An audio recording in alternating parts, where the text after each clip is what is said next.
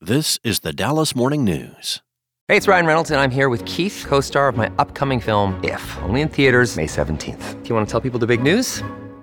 All right, I'll do it. Sign up now and you'll get unlimited for $15 a month in six months of Paramount Plus Essential Plan on us. Mintmobile.com slash switch. Upfront payment of $45 equivalent to $15 per month. Unlimited over 40 gigabytes per month. Face lower speeds. Videos at 480p. Active Mint customers by 531.24 get six months of Paramount Plus Essential Plan. Auto renews after six months. Offer ends May 31st, 2024. Separate Paramount Plus registration required. Terms and conditions apply if rated PG.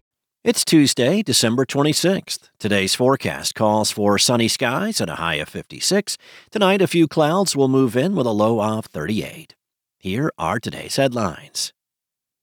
Conditions were mostly nice this year for travelers flying ahead of and on Christmas, but some naughty disruptions again plagued those flying with Southwest Airlines.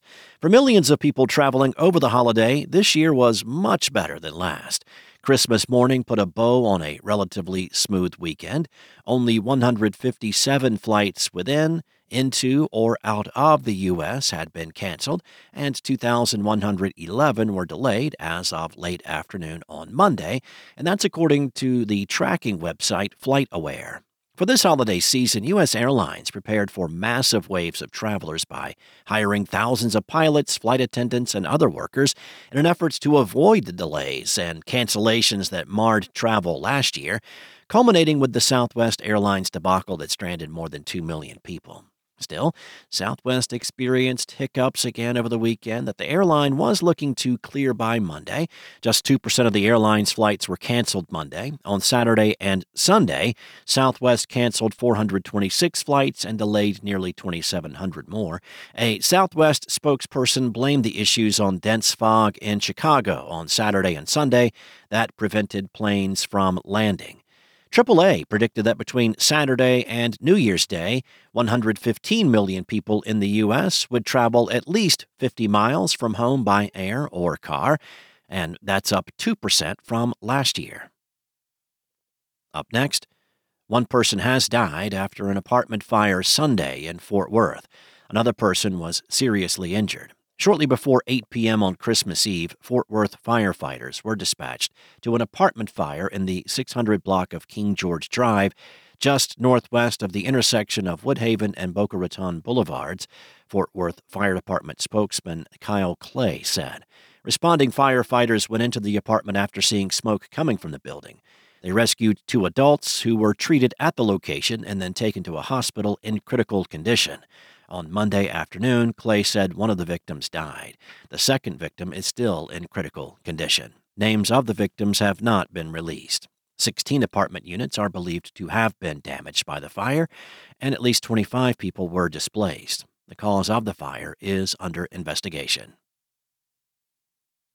The Dallas Cowboys will try to bounce back from their 22 20 loss Sunday at Miami when they return home to play the Detroit Lions at AT&T Stadium this Saturday.